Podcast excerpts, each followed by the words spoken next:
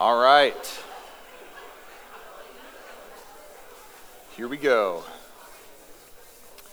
Hey, if you were here last week, uh, I wasn't. My wife and I were celebrating our 10 year anniversary and our uh, daughter who's coming on the way all at the same time, which is pretty cool. We were uh, out of the state last week.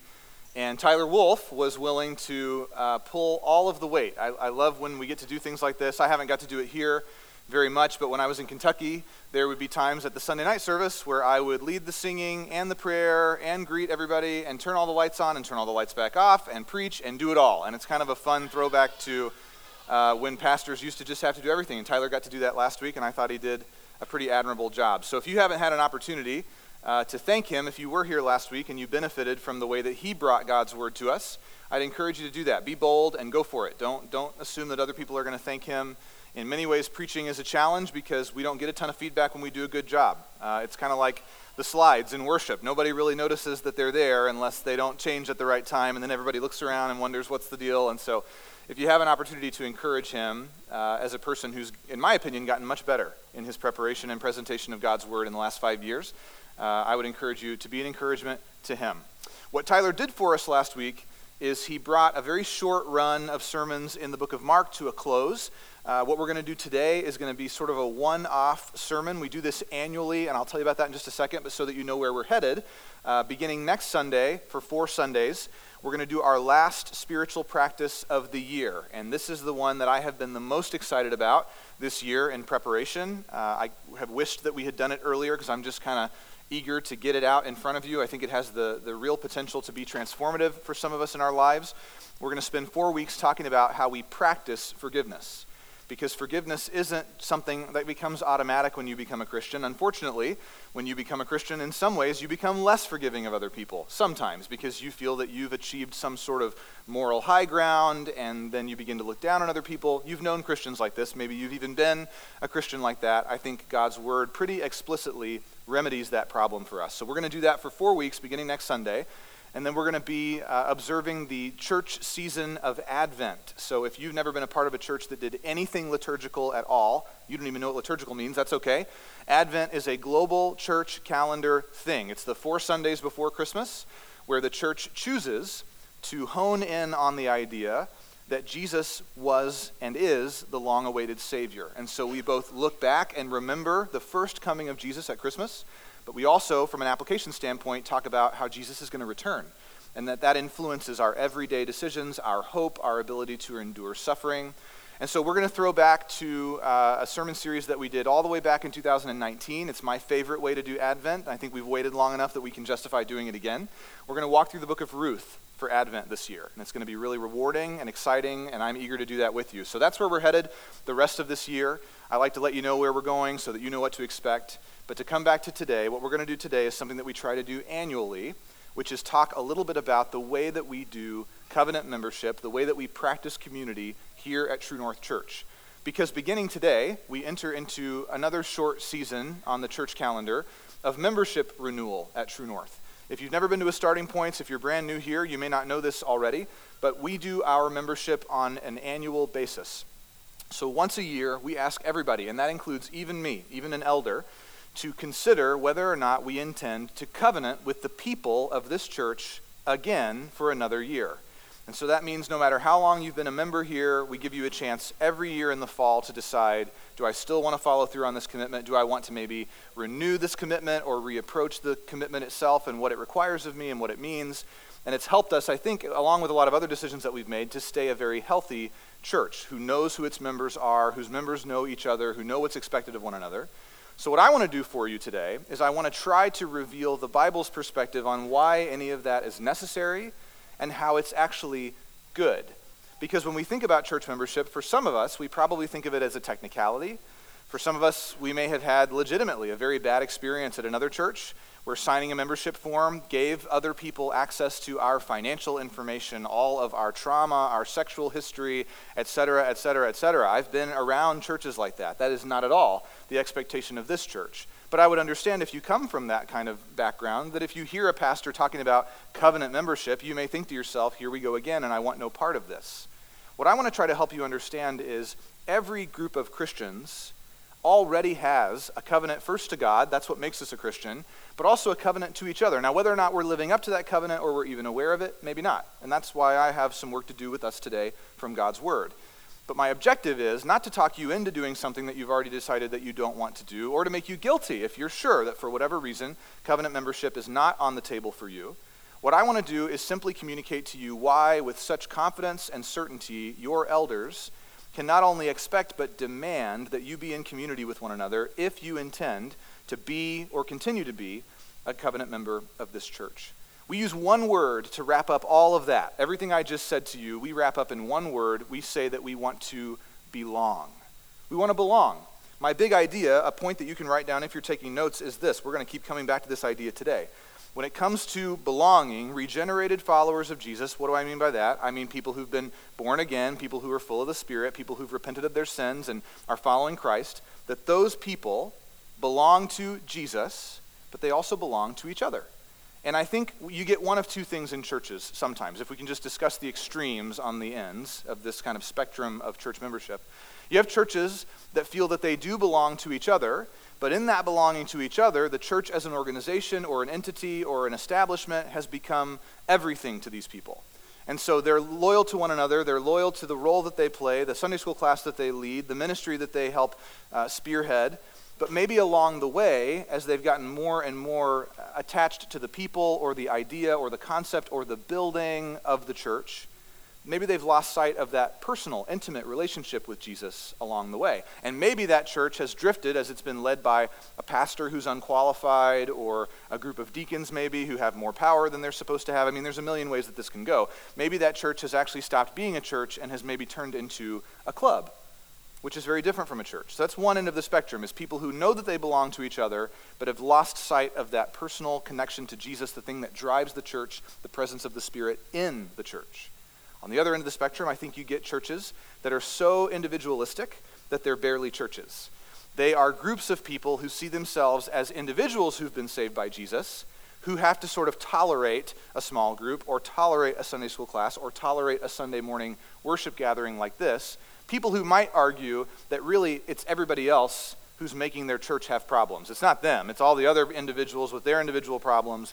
And so we find that to be, I do at least, find that to be relatively typical in the West.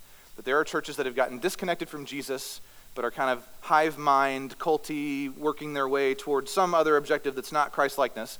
Or you have churches that are full of people who see themselves as disconnected individuals, dismembered members of a body, who don't know one another, aren't in personal contact, don't share any sense of community, and therefore are probably not growing. That's what you get with both extremes. It's the same outcome. You have people who either aren't growing because they're not focused on Christ, or you have people who are focused on Christ but refuse to be in community, and therefore there's nobody around them offering gifts, offering support, offering encouragement the way that Jesus designed. I'll give you an example from my own life. When I was about 25 years old, uh, God gave my wife and I the opportunity to move into full time ministry, which meant I didn't have to work any more side jobs to justify the time I was spending at church, which is what I had done prior to that. I'd been a part time youth minister. So God gave us the chance to move out of the big city in Kentucky where we lived out to a small rural place that was a lot of farmland, but they needed a family pastor, and they wanted me to play that role. And so my wife and I prayed about that. We were excited. We talked to other people about whether it was a good idea, and we decided to make that decision. We were going to move out there, buy a house, jump into that church. And honestly, if God had not called us here, we'd probably still be there today. We were very happy at that church and thought that that was a good fit for our family. Two days before we made that move, my very best friend in the world, who lived in the same town that we did, the big city in Kentucky where we had been living, he asked me to have lunch with him. And the very last thing I expected that lunch to turn into was a conviction session, an opportunity for him to challenge my decision to move away, to challenge my decision to be a part of this new church. And yet, that's exactly what it was. It wasn't encouraging. I wasn't very happy with him for raining on my parade. Here we are 48 hours away from packing our U Haul and moving. But here was his concern. His concern was that because of the age of the people in that church, who were primarily in their 50s and 60s and older, that my wife and I, who were in our 20s, would not have any biblical community, that we would become isolated, that we would become unknown to those people, that it would become too easy to hide when things were going wrong in our marriage, when we were practicing sin in secret, when we had resentment in our heart toward God, or we began to feel ourselves drifting away from that sort of love of God that all Christians need to motivate real Christian action. And as he shared this with me, because that idea of Christian community was for me at that point so foreign, I dismissed him outright. Even though he was my best friend, I sat back because he took me to lunch, so I had to sit there and listen to him talk, right? It would have been rude to let him buy me a slice of pizza and not let him get on his high horse about biblical community or whatever. And so I sat there and I listened and let him talk and went on and on and on. And then I told him I disagreed with him, that I wasn't happy that he was raining on my parade. I didn't appreciate that at all.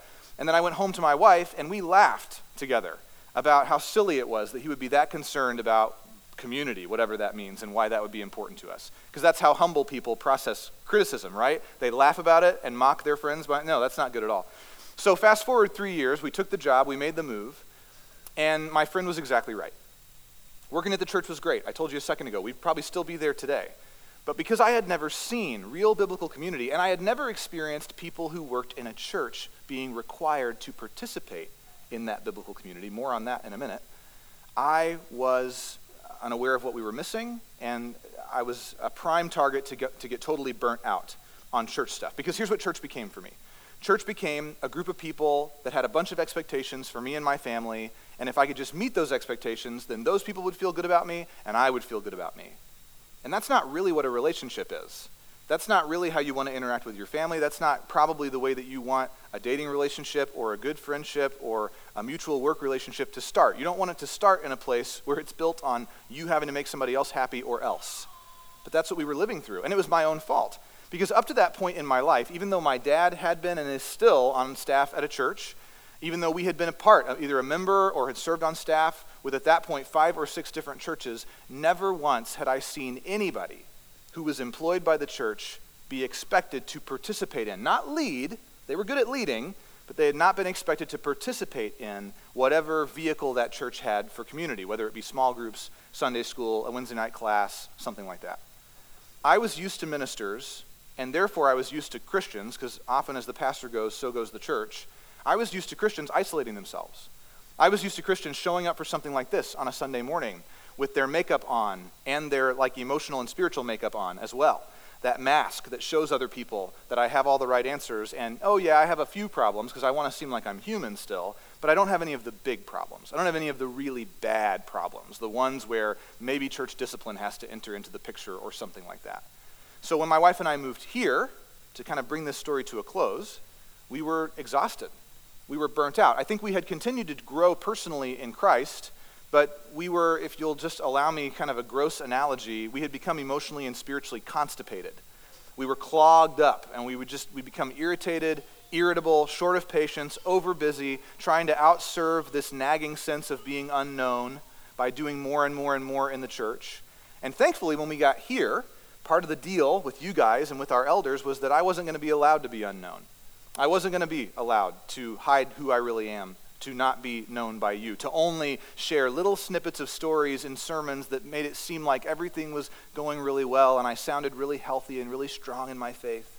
I was going to be expected and it was going to be demanded of me to do more than that, to be open, to have a life group, to be a part of a life group, not just to lead the biggest life group that's really just me preaching at another point in the week at somebody's house, but to actually be asked questions myself about who I am and how I am and what's going on and are things going okay and to have to tell the truth about when my marriage is not doing well, and when I've been selfish, and when old habits have risen back to the top and reared their head again, and I'm engaging in stuff that I shouldn't be, that's been required of me here. And like a person uh, would expect if you're emotionally constipated, with time and pressure, eventually that problem was solved. And my wife and I now have learned that regardless of where God leads us in life, which don't worry, we're not planning on going anywhere anytime soon, we will always participate in Christian community because we've experienced it. We've tasted what it can mean to be a part of the body of Christ, to be engaged, to be known, to know, and that's what I want for you. I want those of you who are sitting in a place where I was back in 2016 to see from God's Word that Christian community is not an optional add on. It's not a deluxe package of Christianity that you can opt into on your Christianity packet when you decide to follow Jesus or not. It's actually at the core. And that whether or not you're in Christian community will play a massive role in whether God seems real to you, you're being used, you know who you are, you are finding fulfillment, your family is healthy, your kids are going to go the way that you want. It has less to do with your perfect performance, it has much more to do with whether you know other Christians fully and they fully know you. So, with that said, that's the groundwork laid. We're going to move relatively quickly from here. I want to give you a theology for belonging, I want to show you a model for belonging, and then I want to give you a recipe for belonging. Those are the three places we're going to go today.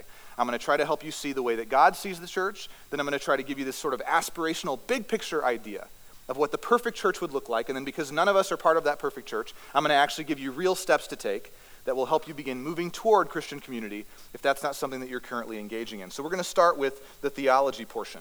I'm going to read through this quickly, but this would be worth you at least writing the reference down if you are taking notes today, and maybe going back and reading the entire chapter of 1 Corinthians 12, which deals with the way that Christian people interact with one another. Here's what the Apostle Paul says to the early church in Corinth. He says, In the same way that the human body is one body, and yet has many members, or you can think body parts. That's kind of the way that we learn anatomy, as we think in terms of fingers and hair and noses and hands and feet. That's what Paul's talking about here. He says, All of the members of the human body, though they are many, are still one body. So too is Christ. What do you mean, Paul? That's kind of a big leap to make, right? I have a body, it has parts. What are you talking about? Jesus has a body that has body parts? Okay, I don't really know what that has to do with anything. Paul goes on to explain. He says it's in one spirit that we were all baptized into one body. Whether Jews, whether Greeks, whether slaves, whether free, we were all made to drink of the one Spirit. For in fact, the body is not a single member or a single part, but it's many parts. If the foot were to say, so this is funny, this is like the only time Paul ever personifies your feet, but he says, if the foot were to speak and say, Since I'm not a hand, then I am not a part of the body, the foot does not lose its membership in the body just because it's not happy that it's not a hand. And if the ear were to say, Well, because I'm not an eye, I'm not part of the body, well, the ear doesn't lose its membership in the body because of that either. Now let's get really silly, Paul, verse 17. If the whole body were an eye, then what part would do the hearing? If the whole body were an ear, then what part would exercise the sense of smell? But as a matter of fact, God has placed each of the members in the body just as he decided. It might be worth memorizing verse 18 if you're a person who struggles with church membership. What did Paul just say? He says, as a matter of fact, God has done something. God has placed the members of the body as he has decided to do so. So that means that the local church is serious business in God's eyes. That whether you feel that this is true or not, God has placed you into a local church. Here and now, today, it's this one. And he did that with a purpose. He had meaning behind that. There's an objective to accomplish, there's a plan in place. Verse 19. But if they were all the same member, if they were all the same parts, where then would the body be? And that's rhetorical, because obviously there would be no body. If it was just, we don't refer to a body as an ear. We would assume if we ever find just an ear laying around, there's a body somewhere else that's missing an ear, right? We wouldn't just go, that's a weird body. Hey, hey, what's your name, buddy? Like, we would never interact with an ear like it's a person. We would say, that's just a part of who this person is. That's what Paul's implying. He says, So now there are many members, but there is only one body. This is our theology of belonging. That we belong to each other in the same way that body parts belong to one another. Now, that doesn't mean that we lord things over each other. In fact, Jesus is explicit in the Gospels more than once. He tells his disciples that it's the way of the world to let authority equal power and power equal domineering. He says we don't do that. So this isn't about figuring out which body part you are and if you're the best body part and if that means you get to tell all the other body parts what to do. That's not what Paul's saying at all. But he's saying there is a sense of mutual ownership that we have not that we tell each other what to do, or we require each other to do or not do certain things, or we try to control one another, but that we are accountable together for one mission and one goal. Think about the simple act of catching a baseball. How many parts of your body have to work in perfect conjunction for that ball to wind up in your mitt so that you've caught the ball? You have to move all tons of motor function, all the muscles in your arm. If the ball is thrown poorly, like I would throw it, you would have to use your feet to run over to where the ball is and catch it. You have to use your eyes to track it. You might need to hear the person throwing it say, heads up, so it doesn't hit you in the head and hurt that part of your body. You also need your blood to stay in your body while you're moving. You need your muscles to not rip each other apart on their way to go catch the ball. And you might want to smile at the end or say, nice throw, if the person threw the ball to you in a way that's helpful. If you've ever seen a toddler try to catch a ball, it's not natural to us. We have to learn. And those motor functions have to come online. And there's a period of time when that body is new and we don't know it well yet, where it's awkward. So, what I'm not trying to say to you, And I don't think Paul's point is, is that every local church has to be a perfectly uh, tuned, high functioning ministry machine. Not at all. But we're Westerners. So that's probably how we're tempted to interpret it, is that this has something to do with how effective or productive we can be. No, I don't think so. What Paul is saying is, you are a body. You didn't get to decide that. God decided that for you. Now, you can reject that idea, but if you reject that idea, you are at least rejecting a small part of God's plan for your life, and you ought not to expect for that to go very well for you. We don't get to tell God, well, God, I know you say that we're supposed to be a part of a body, but I'm more of a loner. I've always really enjoyed my alone time better. I probably don't, I'm the exception to this. I don't really need to be a part of that. Church, I tried that for three years in Kentucky. That was a big part of my justification for not being interested in community, is I'd never had it before. It sounded like a hassle. It sounded irritating. It sounded uncomfortable. It sounded like I was going to have to expose parts of myself that I didn't let anybody see, not even my wife. Why would I want a bunch of strangers to see that? Maybe you have that same mindset. The theology behind our intention of asking you to belong is that God says you already do. So it's not a question of do you or don't you, will you or won't you. The question is are you going to be on board with God's plan for your life or not? Are you going to allow the spiritual gifts that God has given you to bless and help the church or not? Are you going to stay a consumer that only takes, or are you going to be a contributing part of the body who finds a way to fit in and serve and become a part of what it is that God is doing in a local context? So that's kind of the why. This is why, as elders, we think it's really important to require you to at least consider what Paul tells the church in Corinth is the bare minimum of church participation to think about and to see yourself as a part of the body. Now, what does that look like lived out? Well, that brings us to our, excuse me, I skipped ahead, our model for belonging.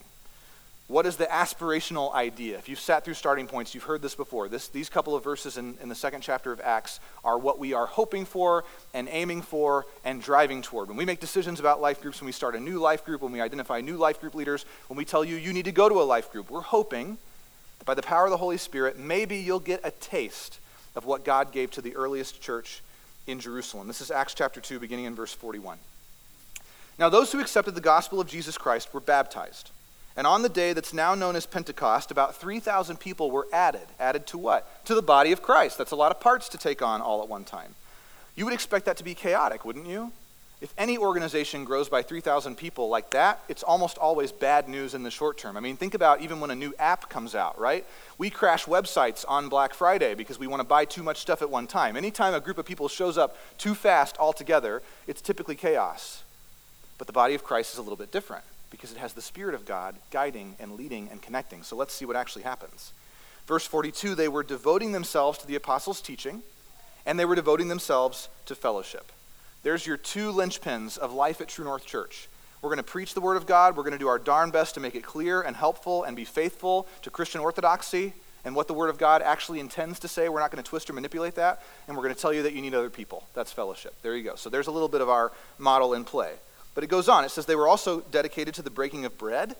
They ate together. They were dedicated to prayer. And what happened to them as a result? Reverential awe.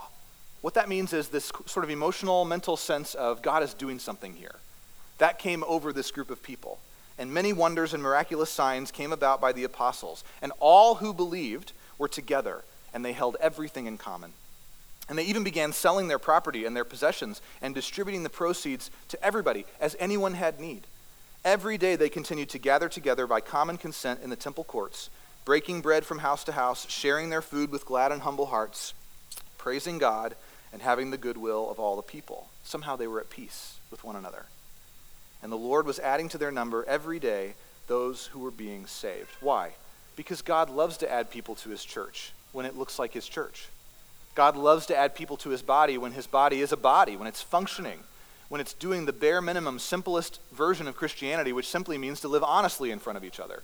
When that's going on in a body of Christ, God sends people out of the woodwork into a church like that to find a way and a place to get connected and to be known and to know one another.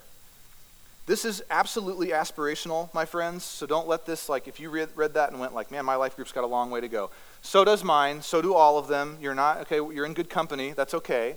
But this is what we believe is possible. That's why this is a model. Okay, this isn't the recipe. We'll get to the recipe in just a minute. But this is the model. This is the thing that Jesus has rolled out onto the warehouse floor at the big church expose to try to show you what's coming in the future of the church. This is the, the Apple event of the year in the church, and Jesus is revealing to you this is what can be. This is what I've been building. This is what our product engineers in eternity have been working on for you from time before time. And here I am ready to give it to you. You just have to decide if you want in or not. Will you live this way among other people? Do you want a life that's at peace with other people? That's willing to sell what you have to to help the people that you love that are a part of your body, which is a mindset shift for many of us, to have what they need. Because here's what I know to be true. You have a physical body. I know that you do. I can see it. You're sitting there. I have one as well.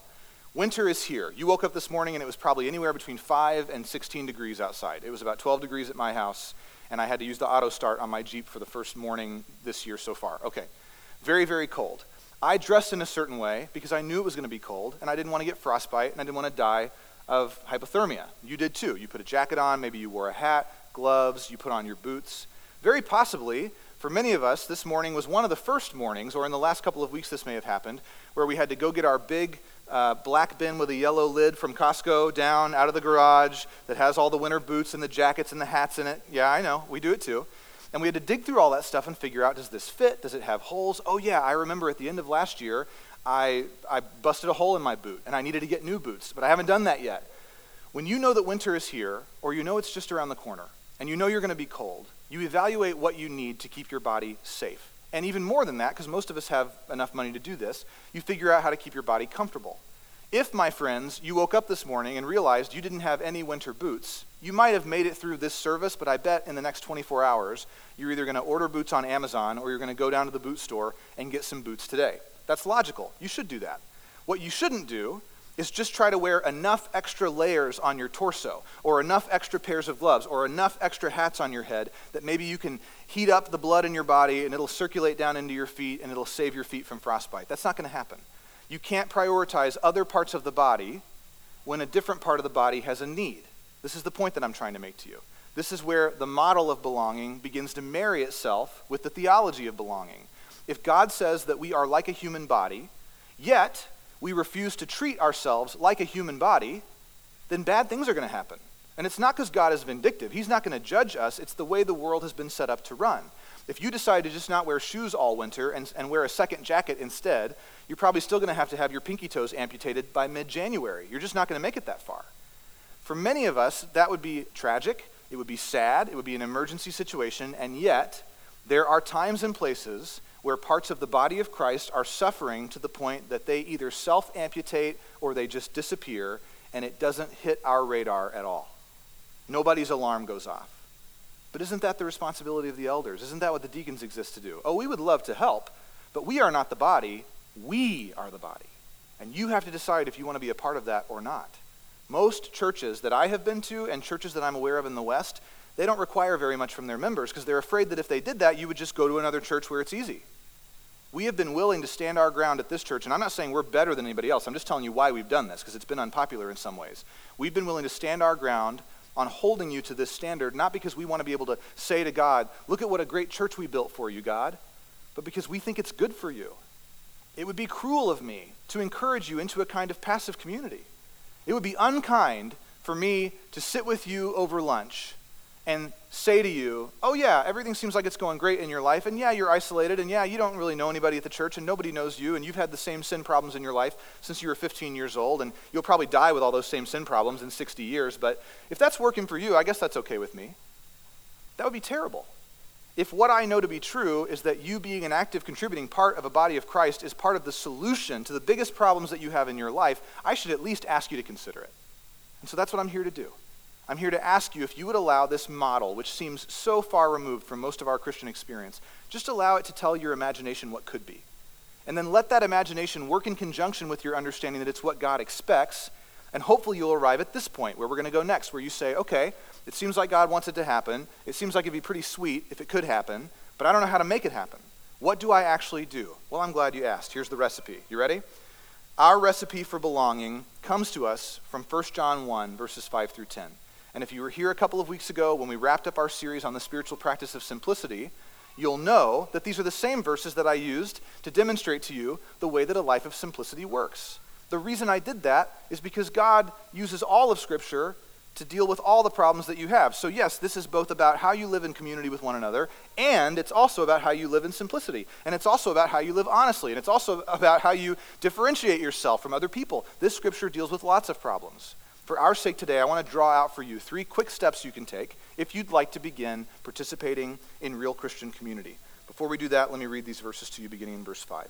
John says that this is the gospel message that he and the other apostles have heard from Jesus, and he now announces to you, church people, that God is light, and in God there is no darkness at all. If what we say is that we have fellowship with God, yet we continue to walk in the darkness, we're liars. We're not practicing the truth. But if we walk in the light as Jesus is in the light, then we have fellowship with one another. So there's your belonging, there's your Christian community. And the blood of Jesus will cleanse us from all sin. If we say we don't bear the guilt of sin, which is how I was trying to practice my Christianity for over a decade of my life, we are deceiving ourselves.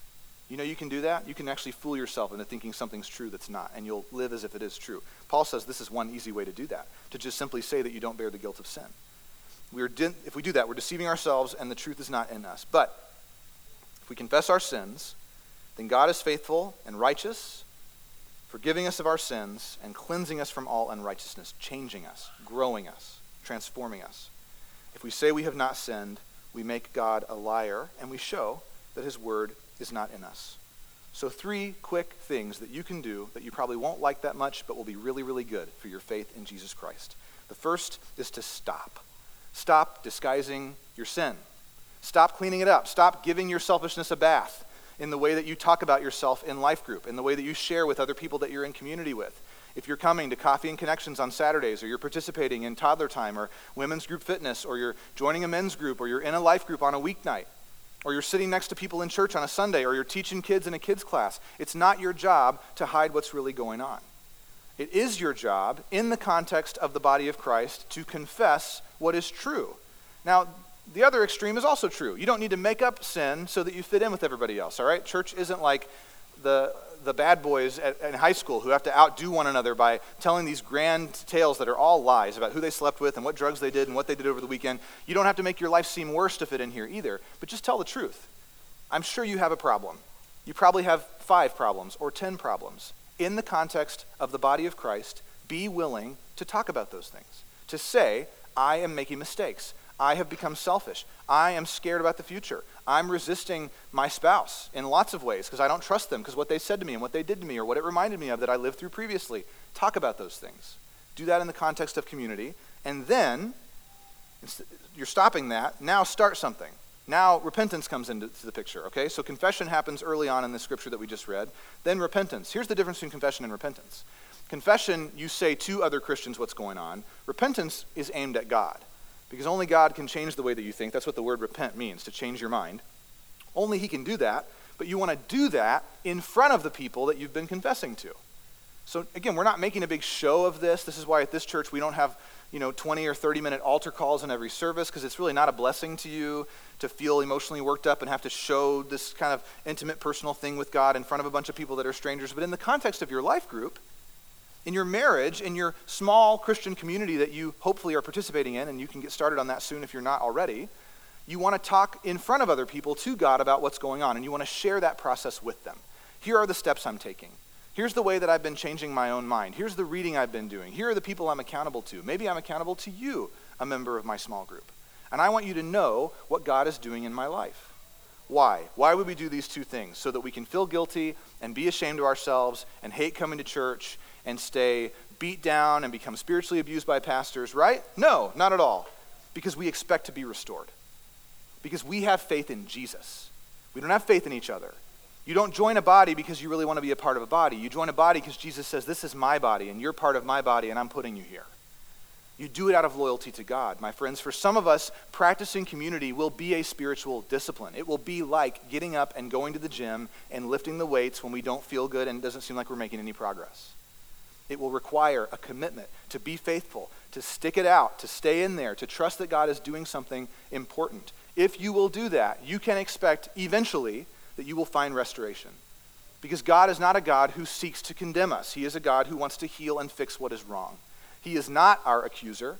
Our accuser, God's enemy, Satan, wants to tear us down, wants to keep us stuck, wants to tell us nothing will ever change. And one of the main tools he uses to do that is isolation. If he can get you alone, he can keep you stuck forever. But if you just let that little bit of pride that you have down, let that wall come down just a notch, just slightly lower the, the uh, the window, right? The passenger window in the car of your life, just a little bit, and just, just let somebody see in and let you see out for a minute and see what God does with that. You should expect to be restored because the body of Christ is the context for transformation in our lives. Here's what that could look like. A long time ago, I read a book by a guy named Brennan Manning. Brennan Manning was an Anglican pastor and priest. He became an alcoholic. I think he probably he had been an alcoholic a long time, but it became known that he was an alcoholic. Uh, and so he lost his ability to serve in that church. He lost his leadership position until such a time that he could become clean. And so Brennan took on this habit, even though he was a traveling speaker and teacher. Any city that he was ever in on a Friday, he would find an Alcoholics Anonymous meeting and he would go to it. Even a year, decades after he had, come, had gotten clean and sober, he would continue to just sit in on these meetings. He found it encouraging. He found it to be sobering, literally for him, and you know, figuratively, to just keep his mind clear. And so he tells this great story in a book that he wrote called The Ragamuffin Gospel about one particular AA meeting that he went to when he was on the road. He was traveling, I think he was in Chicago, and he found an AA meeting that was down in the basement of an old Catholic church, and it's exactly what you think. It's metal folding chairs, and half the lights don't work, and the coffee tastes like it's been brewed like three weeks ago, but everybody's there, and they're sitting in their chair, and they have their coffee, and they're getting up to the podium one at a time, and they're saying what you say when you're at a recovery meeting. Uh, Hi, my name is so and so, and I'm an alcoholic and everybody says, Hi, so and so. And then you talk, you share how it's been. So one guy gets up in particular, we'll say his name is Gary. I don't know his name, I can't remember. Gary gets up and he, he goes through the motions. He says, Hey, my name's Gary, I'm an alcoholic. Everybody says, Hey, Gary. And then it just goes quiet, which Brennan immediately notices. I mean, I think he's kind of just been looking down into his nasty coffee for a while and he realizes it's totally like stone dead silent in the room. And he says in the book, you can hear the man grabbing the edges of the podium like this. I don't know if you can hear this or not but just that the sound of him white knuckling the edges of this thing. He's totally bent over, bowed up like I am, looking down.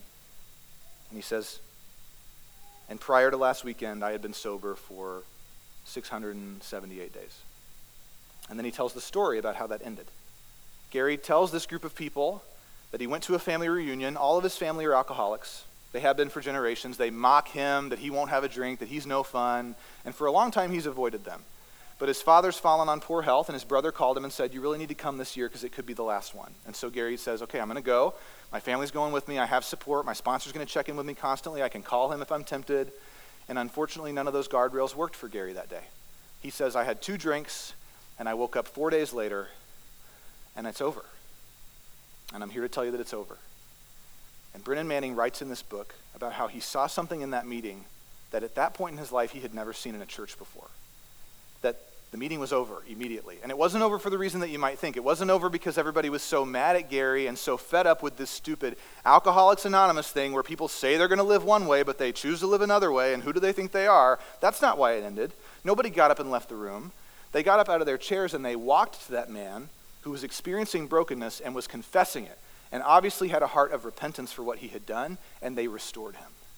They embraced him for two or three minutes, which is a really long time in this situation, they just held him while he cried. Just four or five grown men holding another grown man while he sat there and dealt with the reality of his decision. And then the meeting was done.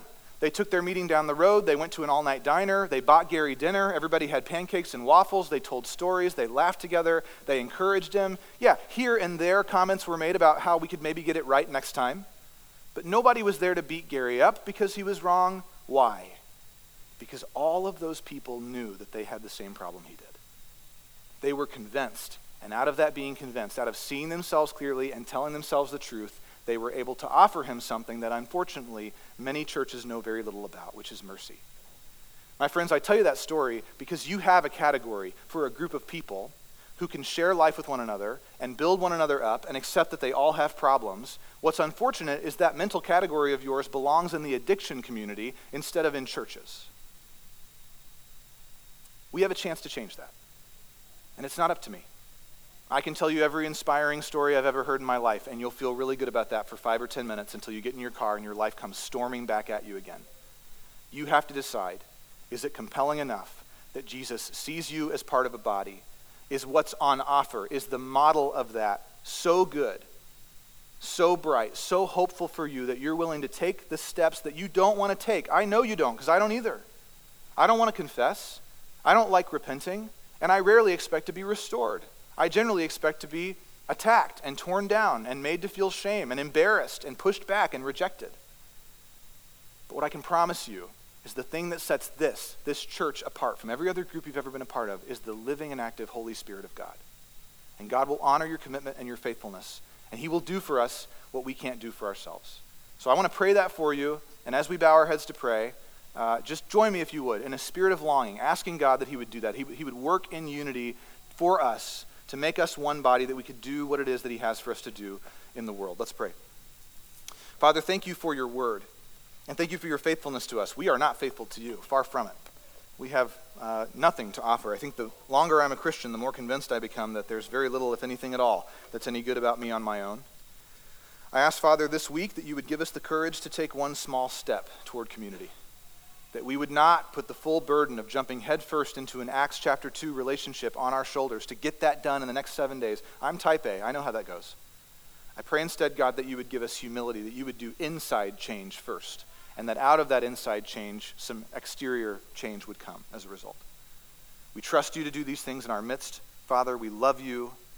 We ask all of this in Jesus' name. Amen.